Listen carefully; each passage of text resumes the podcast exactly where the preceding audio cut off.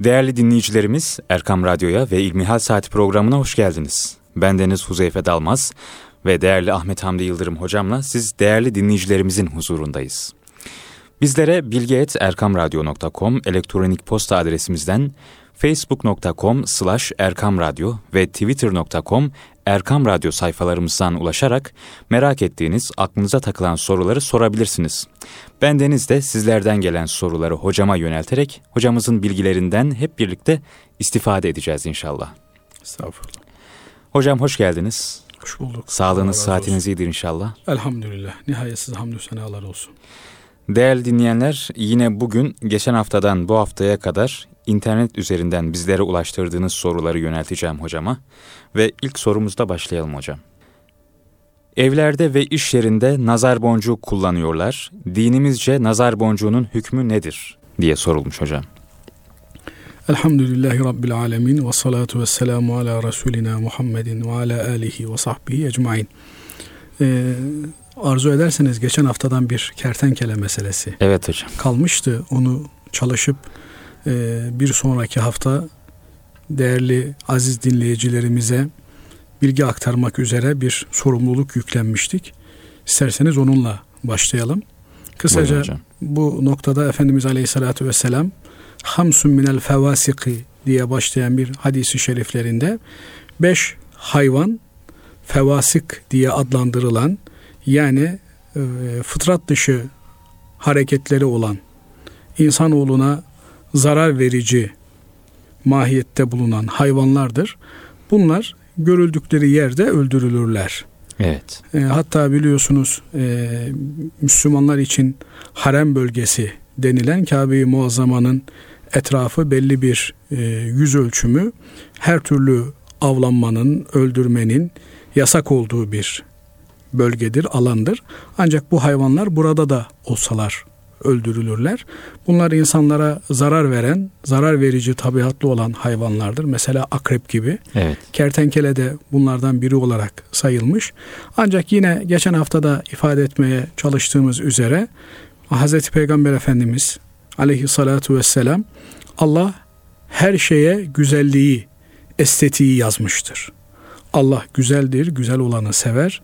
Siz e, keseceğiniz zaman yani bir hayvan keseceğiniz zamanda güzel kesiniz, öldürmeniz gerektiğinde de güzel öldürünüz buyuruyor. Dolayısıyla en az acı veren bir surette. Onun için hadisi şerifte sahih olan rivayetlerde Hazreti Peygamber Efendimiz kim bu e, kertenkele diye adlandırılan hayvanı bir vuruşta öldürürse bin sevap alır, hı hı. iki vuruşta öldürürse 500 sevap alır diye. Demek ki tek seferde e, acıma Acı merhamet acıma ve merhamet duyguları içerisinde hı hı. E, böyle emredildiği için bunlar insana tabiata zarar veren e, zarar verme tabiatında olan karakterinde olan hayvanlar olduğu için e, öldürülmeleri emredilmiş. Ama bunlar işte bize fiilen zarar vermediler diye bırakılabilir mi?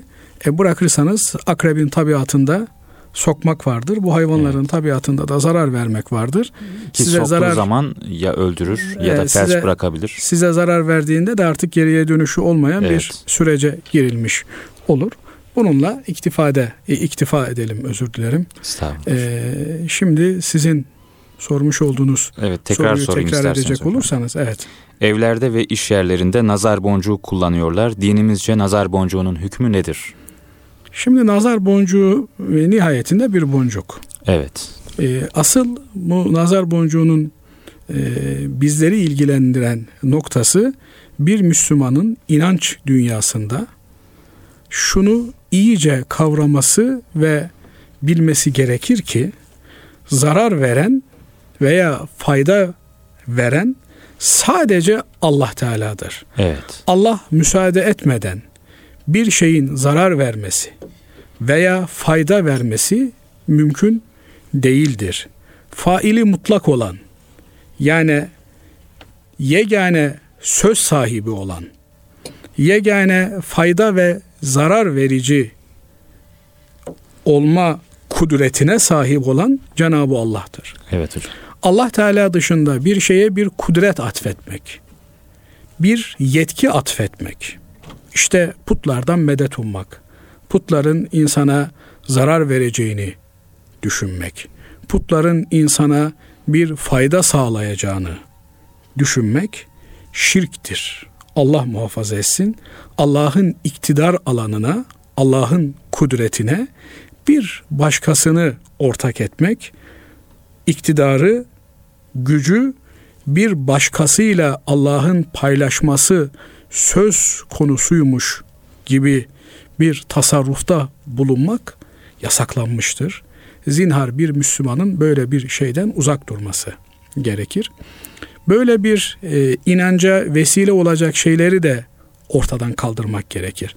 İşte ne bileyim evin girişine bir at nalı asmak, bir hı hı. boncuk asmak, bir çaput bağlamak. Bunların e, gelecek zararları bertaraf edeceğini düşünmek yanlıştır. Doğru değildir. Ancak şöyle bir husus da var ki Hüzeyfe kardeşim. Evet hocam. Bunu da aziz dinleyicilerimize anlatmamız gerekiyor. Şimdi hasta olduğumuzda işte başımız ağrıdığında, eklemlerimizde bir ağrı hissettiğimizde ilaç alıyoruz. Ne diyoruz? Allah'ın izniyle bu ilaç bizim ağrılarımıza derman olur. Sıkıntılarımıza bir çare olur. Çünkü tecrübe edilmiş, denenmiş ve görülmüş ki baş ağrısı çeken bir kimse filan ilacı aldığında baş ağrısı dinmekte gitmekte. Peki bu ilaç mı bu faydayı veriyor? Faydayı veren az önce de ifade etmeye çalıştık. Kudret sahibi olan, mutlak güç sahibi olan Allah'tır. Evet. Allah o maddeye o hususiyeti verdiği için, o özelliği verdiği için o madde böyle bir sakinleştirici, ağrı giderici, sızı dindirici bir fonksiyon icra ediyor. Aracıdır. Araçtır. Evet. Aynı şekilde mesela e, bugün renklerin dili üzerinde araştırmalar yapılıyor. Hı hı. İşte filan renk filan şeye delalet eder deniyor. Mesela kırmızı renk kışkırtıcı bir renktir deniyor. Mavi renk gözü dinlendirici, ruhu dinlendirici bir fonksiyon icra ediyor deniliyor. Bunlar da e, bilim insanlarının araştırmalarıyla ortaya koymaya çalıştıkları birer e, tez. Evet. Kabul edilmiş veya edilmemiş tartışma safhası devam ediyor veya etmiyor. Çok net olarak bilemiyorum. Ancak bildiğim kadarıyla e, gözün zehrini çünkü e, göz diye bir hadise var. Evet. Yani Efendimiz Aleyhisselatü Vesselam nazarın göz değmesinin hak olduğunu söylüyor. Yani insan yapısında, insan gözünde bir e, zehir söz konusu olabiliyor ve baktığı kimseye tesir edebiliyor, etki edebiliyor. Mavi rengin bu zehri aldığı, absorbe ettiği, dolayısıyla insan gözünün meydana getirdiği tesiri asgariye indirdiği söyleniyor. Onun için mesela bir takım mekanları özellikle mavi renge boyarlar ki insanların ruh hali bir sükunet bulsun, rahatlasın, huzur duyulsun. Mesela eskiden annelerimiz, babaannelerimiz e, sarası olan çocuğa veya sarılığı olan çocuğa e, sarı tülbent koyarlardı üstüne. Hı hı. Sonra e, bilim insanları araştırmalar neticesinde gördüler ki sarılığı e, sarı ışıkla tedavi etmek mümkün. Evet. E, o sarı tülbentlerde ışıklı ortamda sarı ışık yayıyorlardı. Hmm. Dolayısıyla e, bunların kendi kendine böyle bir tesir icra ettiğini, böyle bir fonksiyon yerine getirdiğini düşünmek bir Müslüman için tehlikeli. Ancak bu fonksiyonu, bu özelliği Allah bu maddeye koymuş. Bu mavi renge koymuş. Dolayısıyla bunun bu şekilde bir faydası tecrübe edilmiş diye kullanırsa hı hı. bir insan bunda bir sakınca olmaz. Bu bir e, başımız ağrıdığında kullandığımız ilaç mesabesindedir. Fakat e, bunu herkese anlatmamız mümkün olamayacaksa işte çocuğun üzerine takılan bir mavi boncuğun bir takım yanlış anlaşılmalara, bir takım hurafelere, bir takım inanç noktasında yanlış yollara sevk etmesi söz konusu ise bu noktada işte mavi boncuk değil de ne bileyim bir mavi hırka, bir mavi kaşkol, bir mavi e, atlet giydirmek suretiyle aynı tesiri, aynı e, faydayı elde etmemiz mümkün olabilir. Tekrar belki biraz sözü uzattık, özetleyecek olursak evet. şunu söyleyelim. Herhangi bir şeyde Allah'ın kudretine ait olan, Allah'ın iktidar alanına ait olan bir özellik vehmedersek bu bizim için inanç noktasında çok büyük bir tehlike oluşturur. Ama Allah'tır bu maddeye bu özelliği koyan. Evet hocam. Yani ateş yakıyor. Ama ateşi yandıran Allah'tır diye itikad ederek, bilerek bir tasarrufta bulunursak bu Allah'ın tabiata koyduğu kurallara göre hareket etmek anlamına gelir. Bunda bir sakınca olmaz. Peki hocam. Diğer bir sorumuza geçiyorum. Selamun aleyküm demiş. Aleyküm selam. Ben 16 yaşında aşçılık okuyan bir öğrenciyim. Hocamız şaraplı yemek yapacağız. Siz de tatmak zorundasınız dedi. Tadını bilmediğimiz bir şeyi müşteriye veremezsiniz dedi. Hiç tatmak istemiyorum ama görüşlerimizi alacak. Lütfen yardım edin bu konu hakkında diye bir soru yöneltmiş hocam. Efendimiz Aleyhisselatü Vesselam bir e, seriye gönderiyor. Seriye nedir? E, 10-15 kişiden oluşan bir akıncı birlik, öncü birlik bir yerde eğer savaş durumu söz konuysa söz konusu ise buralara keşif amacıyla böyle seriyeler gönderiliyor. Efendimiz Aleyhisselatü Vesselam da böyle bir maksatla 10-15 e, kişiden oluşan bir seriyeyi bir gazveye gönderiyor. Bir göreve gönderiyor.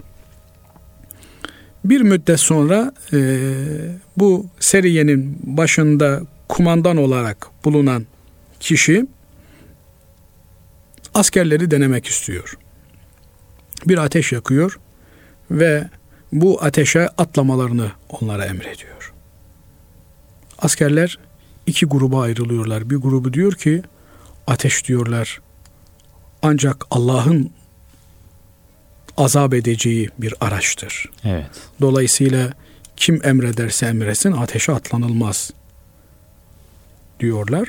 Öbür grup da Hazreti Peygamber Efendimiz emirinize, kumandanınıza, liderinize mutlak itaat etmeniz gerekir diye bize sıkı sıkıya tembih etti.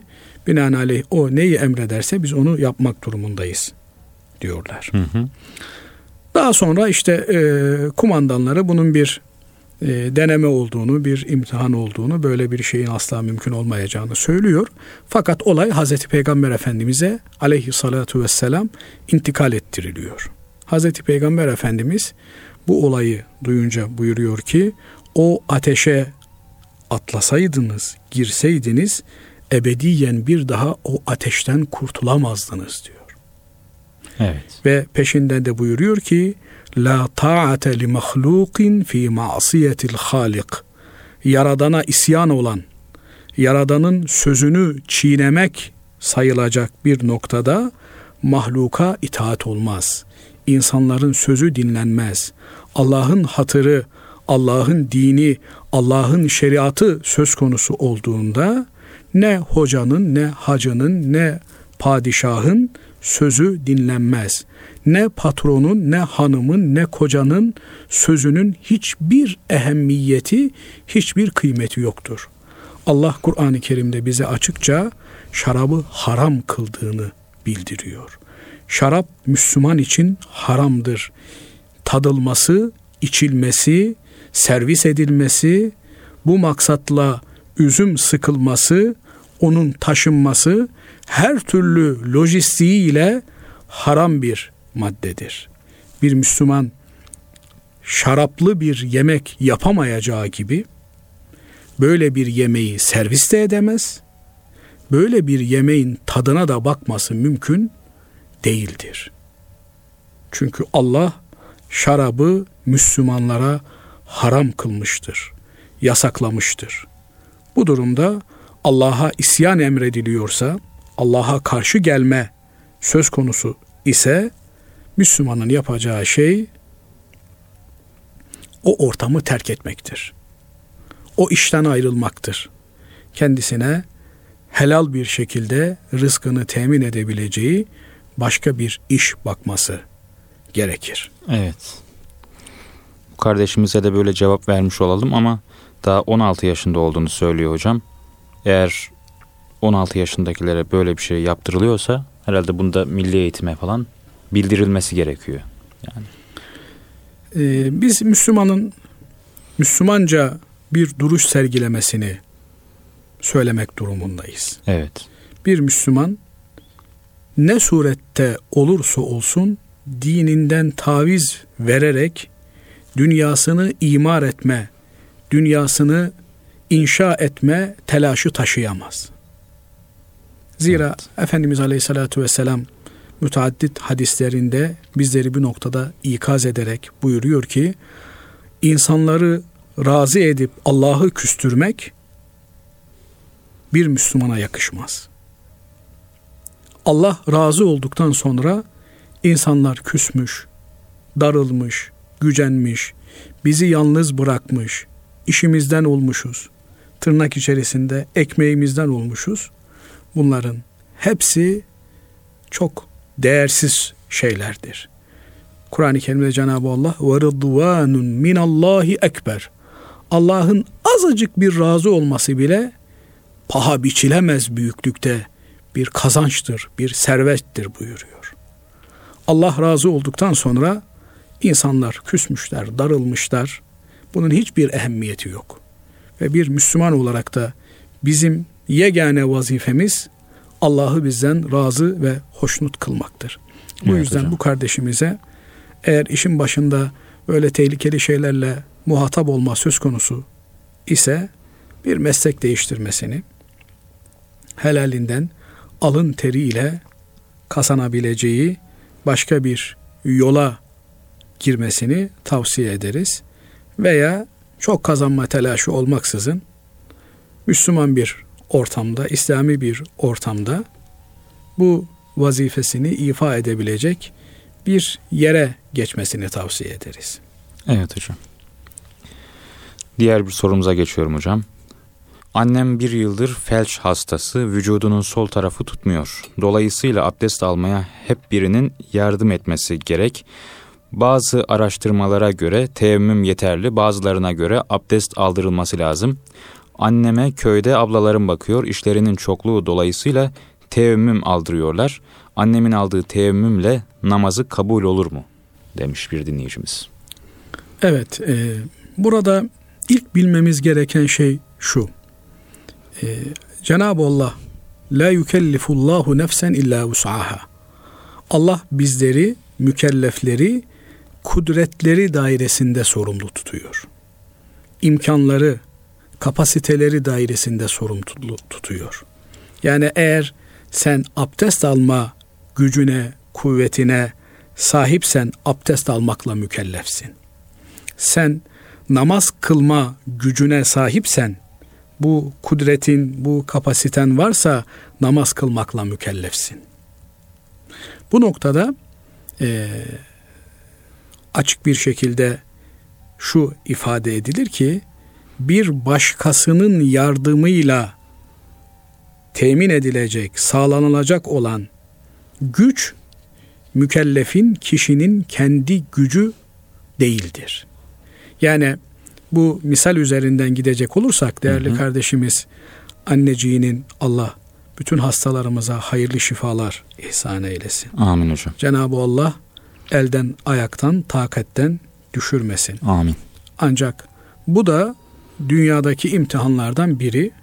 Hem elden ayaktan düşenler için bir imtihan hem de onun çocukları, yakınları, ona bakmakla mükellef olanlar için bir imtihan. Anne baba olunca akan sular duruyor. Onlara hizmet etmek en birinci vazifemiz. Çünkü Cenab-ı Allah kendisine ibadetin peşinden ve bil valideyni ihsana buyuruyor. İnsanoğluna anne babasına iyilik yapmasını, iyi davranmasını, hizmet etmesini emrettik buyuruyor. Şimdi bu e, annemiz bir tarafı felçli olduğu için kendisi abdest alamıyor. Peki kendisi abdest alamıyor ancak bir başkasının yardımıyla zor zahmet abdest alabiliyor ise bu başkasının yardımını kullanması gerekir mi gerekmez mi? Soru evet, bu. Evet. Yani kızlarına kızım elimden tutun, elimi yıkayın, ayağımı yıkayın demesi gerekir mi gerekmez mi? Derse çocukların bu hizmeti annelerine görmeleri gerekir mi gerekmez mi? Asıl soru bu. Okuduğumuz ayeti kerimeden de anlaşıldığı üzere Cenab-ı Allah bizleri, bireyleri kendi kudretimiz ile sorumlu tutuyor. Eğer ben abdest almaya gücüm yetiyorsa abdest almakla mükellefim. Eğer abdest almaya gücüm yetmiyorsa imkanım var, mali durumum yerinde bir yardımcı tutup onunla bu hizmeti ifa edebiliyorsam o zaman bir yardımcı tutmak, birinden bir hizmet satın almak durumundayım.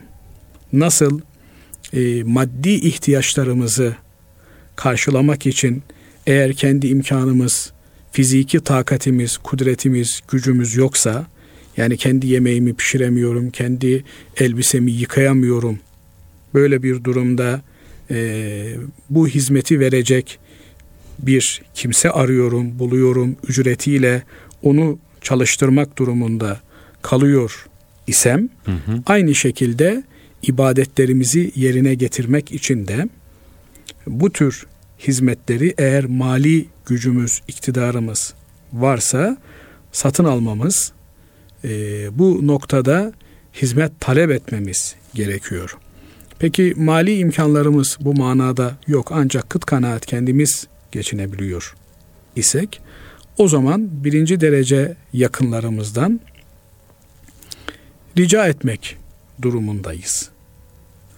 Ancak eğer bu bir meşakkat doğuruyor, sıkıntı veriyor, ızdırap veriyor ve e, kadıncağız mutazarrır oluyor, zarar görüyor ise o zaman Cenab-ı Allah size dinde bir haraç, zorluk kılmadım buyuruyor.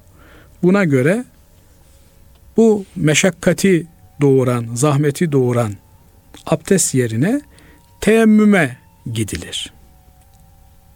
Dolayısıyla bu kardeşimizi annesine teyemmüm yaptırmaları yerinde bir davranış olur. Evet. Ama çok e, zahmet olmuyor.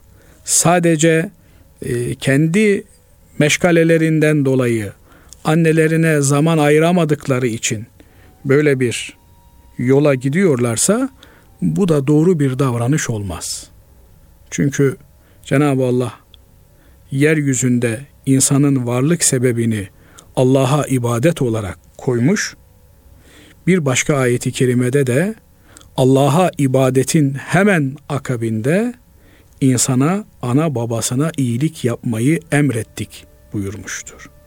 Dolayısıyla bizim anne babamızı bizden hoşnut, razı etme mecburiyetimiz var. Hı hı. Fakat tekrar e, ifade edecek olursak bu e, bu teyzemize bir meşakkat doğuruyorsa o zaman teyemmüm ile yetinilir. Evet hocam. Hocam yeni bir sorumuzla başlayalım. 32 yaşındayım. 8 yıldır borçlarla mücadele ediyorum. Bir gün olsun bu yükten doğrulamadım. Bankaya bulaştım. Elden borçlandım. Ödedim. Kurtulamadım. Hala bu beyhudelik devam ediyor.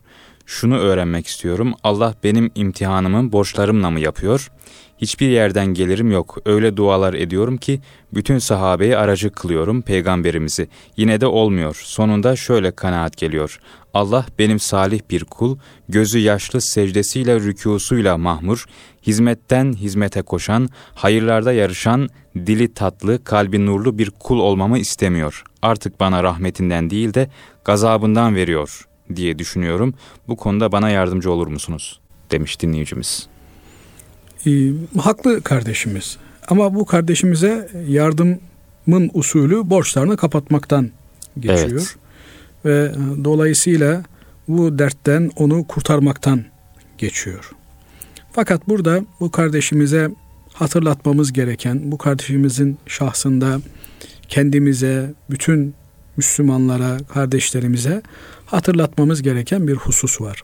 Yani Allah rahmetiyle değil de gazabıyla bana muamele ediyor ifadesi çok e, yakışıksız bir ifade. Evet.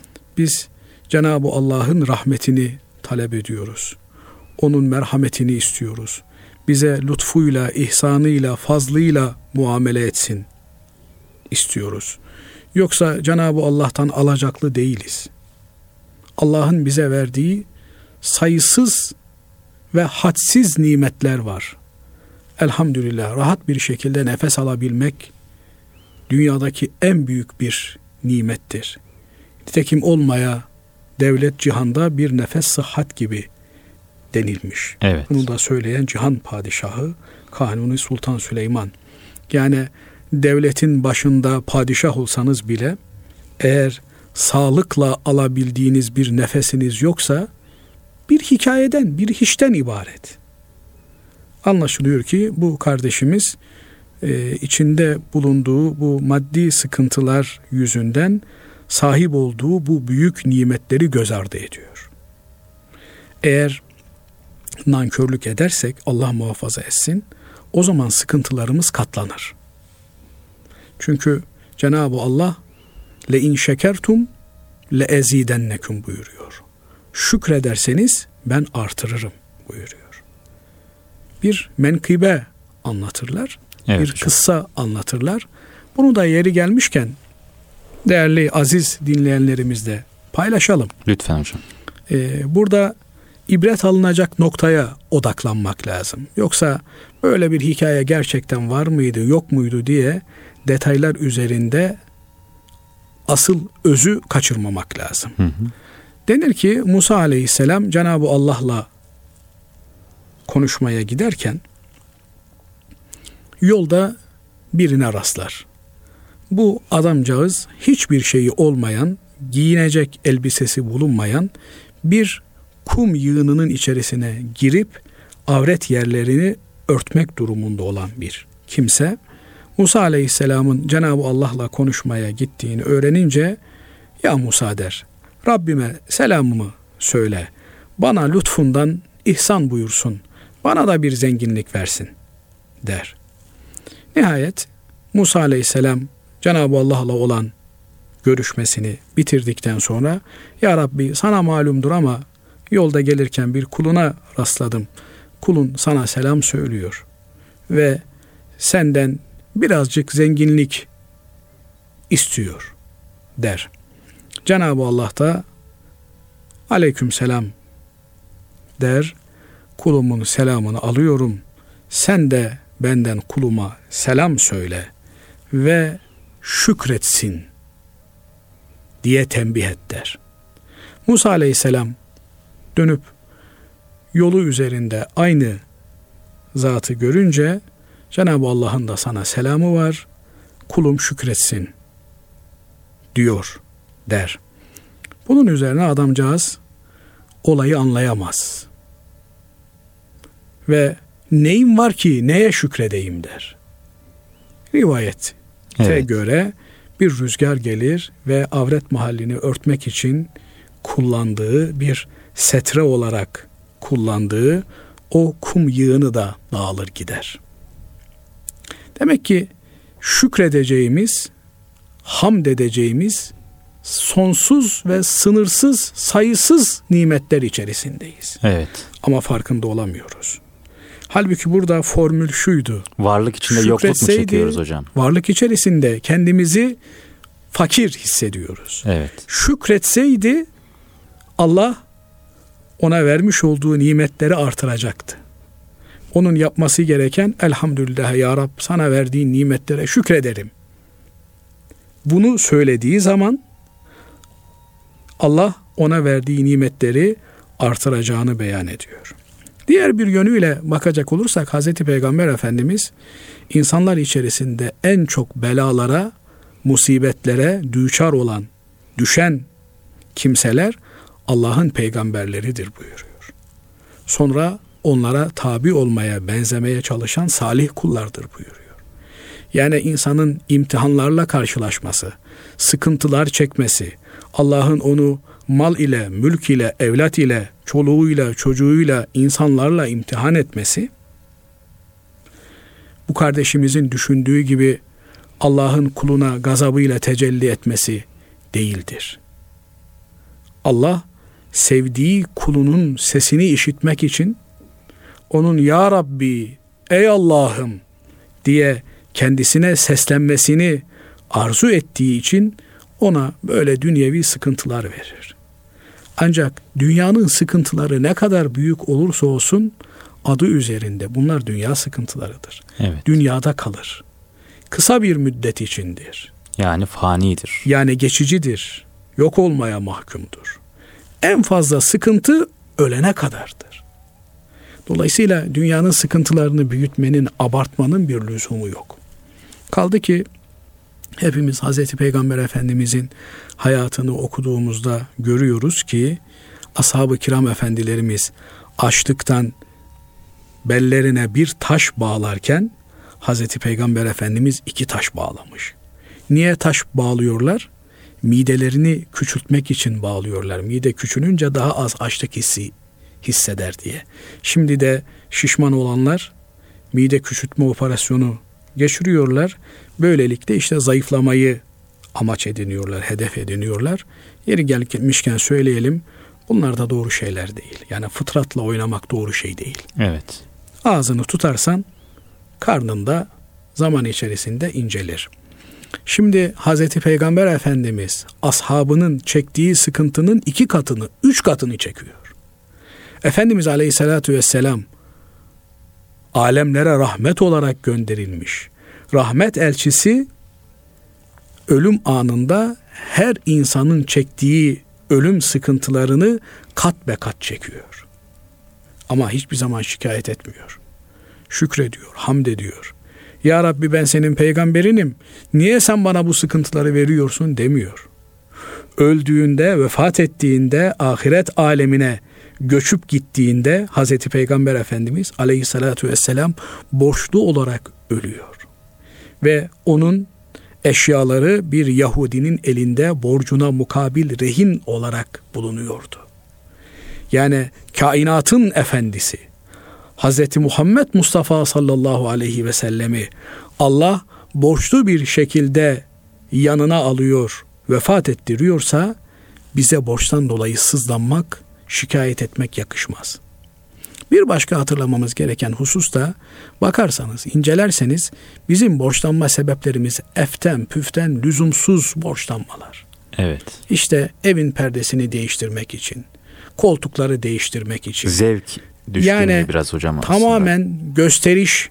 Yani ben bu kardeşimizin tabi detaylarını yazmamış. Tabii. Ne için borçlandığını bilmiyoruz ama borçlanırken de dikkatli olmamız gerekiyor. Bir zaruret olur Allah muhafaza etsin. Acil bir ameliyat olur. Bir sıkıntı olur. Bundan dolayı borç almak Müslüman bir kimseden faizsiz olmak kaydu şartıyla karzı hasen almak olabilir. Ödemek maksadıyla bir kardeşinizden alırsınız ve en kısa zamanda onu ödemeye gayret edersiniz.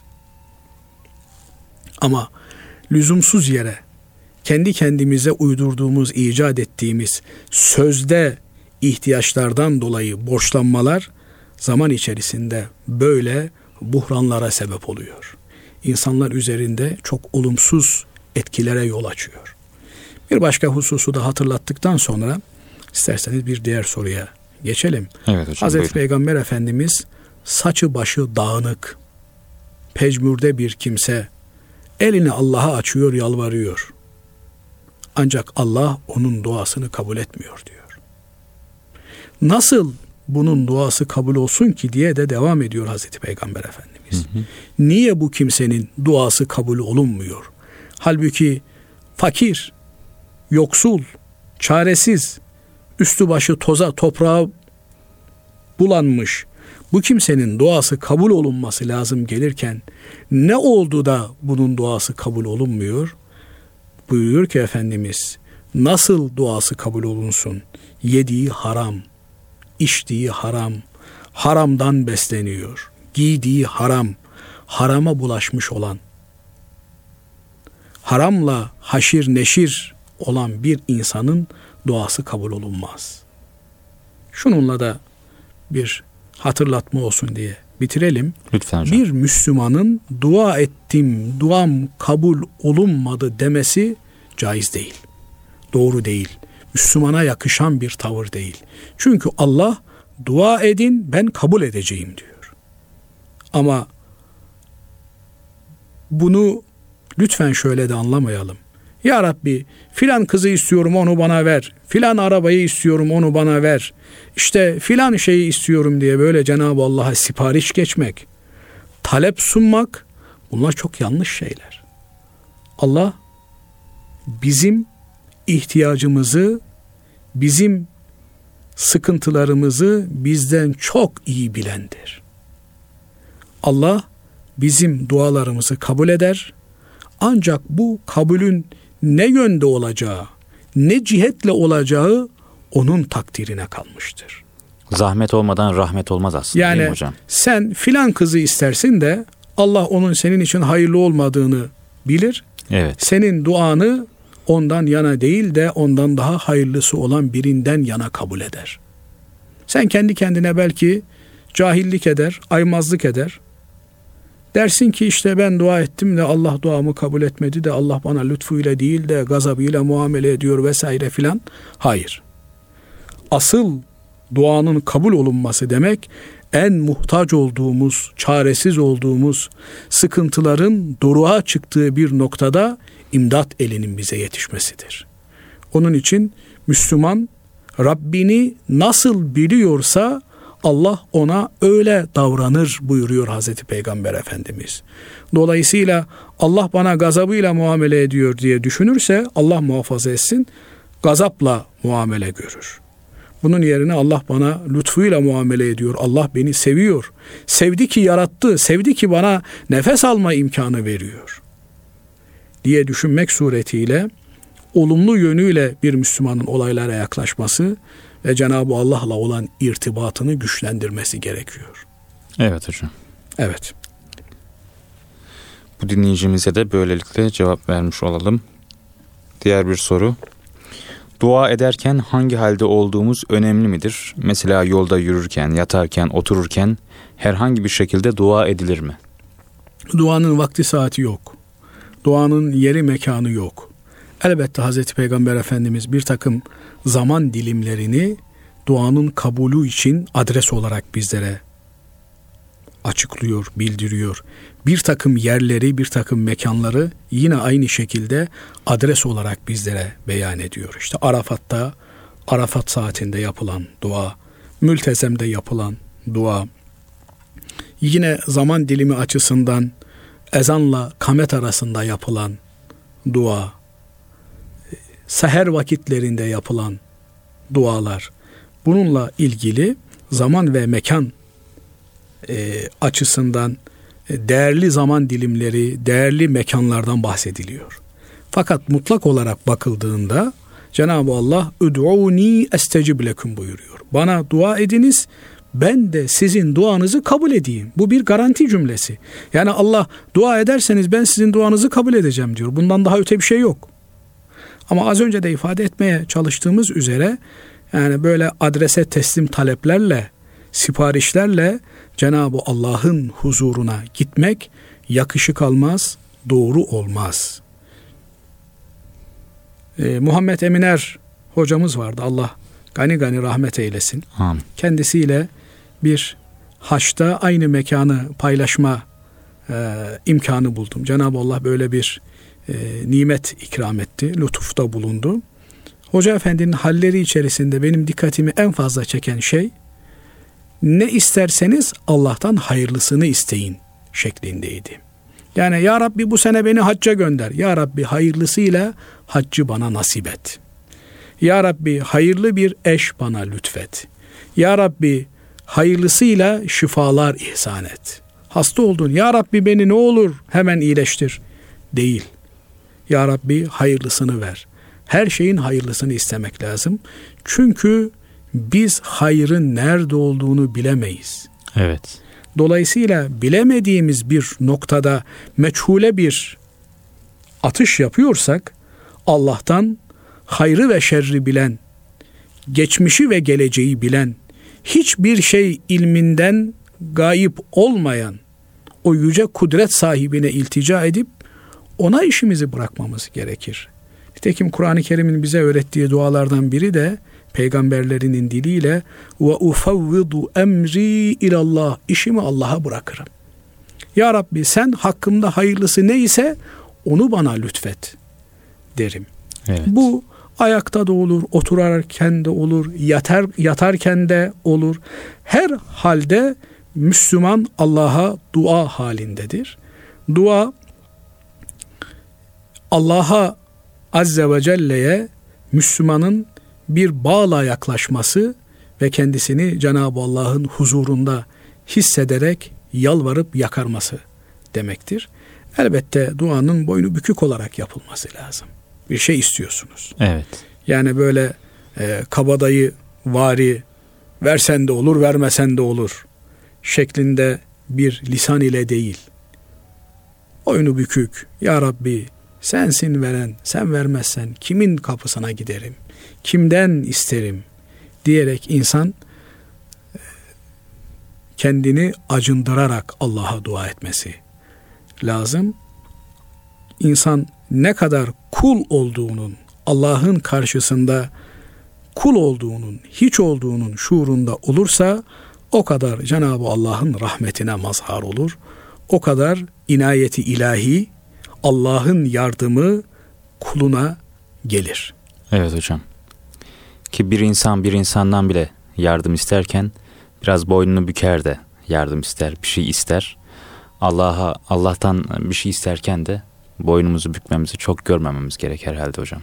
Yani çok görmek ifadesi bile Evet. bir e, Müslümanın düşünmeyeceği bir ifade. Evet. Yani biz kimiz o kudret karşısında, o ilahi azamet karşısında biz e, hiçlik bile bir makam olarak görülüyorsa e, onu bile temsil edemeyiz. Dolayısıyla boynu bükük, edebine uygun Allah'a yalvarma ve yakarma mecburiyetindeyiz. Bu aynı zamanda Allah'ın bir emri bize. Bana dua edin diyor. Evet. Yani ben bir şey istemiyorum. Allah'ın takdirine razı oldum. Bu da yanlış bir davranış. İstemek durumundasın. Allah isteyin diyor çünkü. Hı hı. Onun için e, ashab-ı kiram efendilerimizden öğreniyoruz ki onlar en basit bir şeyi bile ayakkabılarının bağcığı kaybolsa onu da Allah'tan istiyorlardı. Allah'ım ya Rabbi ayakkabımın bağcığı eskidi kayboldu bana ayakkabıma bir bağcık hayırlısıyla lütfet diyorlardı. Bu kişinin Allah'la olan, yaradanıyla olan, o yüce kudret ve azamet sahibi olan Rabbimizle olan ilişkisini ortaya koyduğu için de çok önemli. Evet hocam. Hocam programımızın sonuna geldik. Allah razı olsun. Bizler de istifade ediyoruz burada. Estağfurullah. Asıl istifadeyi inşallah e, kendim yapmaya gayret ediyorum. Çünkü insan e, bir şey anlatırken dönüp kendine, nefsine bakarak da bu anlattıklarını sen ne kadar yaşayabiliyorsun, ne kadar kendinde tatbik edebiliyorsun diye kendi kendine de dönüp bakıyor. Bu noktadan Cenab-ı Allah'a dua ediyoruz, niyaz ediyoruz. Konuştuğumuz, anlatmaya gayret ettiğimiz şeylerin hayır olanları, doğru olanlarının tesirini Cenab-ı Allah baki kılsın. Amin. Yanlış söylediğimiz, zararlı söylediğimiz, faydasız anlattığımız şeyler varsa onların da zararlarını Cenab-ı Allah bertaraf etsin. Hakkı hak görmeyi, hakka tabi olmayı, yanlışı yanlış görüp ondan kaçmayı ve her şeyi hakikati vecihiyle görmeyi bizlere hepimize nasip ve müyesser etsin diyerek dua cümleleriyle arzu ederseniz Amin hocam. programımızı sonlandırmış olalım. Peki hocam Allah razı olsun. Radyosu başında bizlere kulak veren siz değerli dinleyicilerimize de çok teşekkür ediyoruz. Bir sonraki programda yeniden Kalbinizin Sesi Erkam Radyo'da buluşmak ümidiyle Allah'a emanet olun.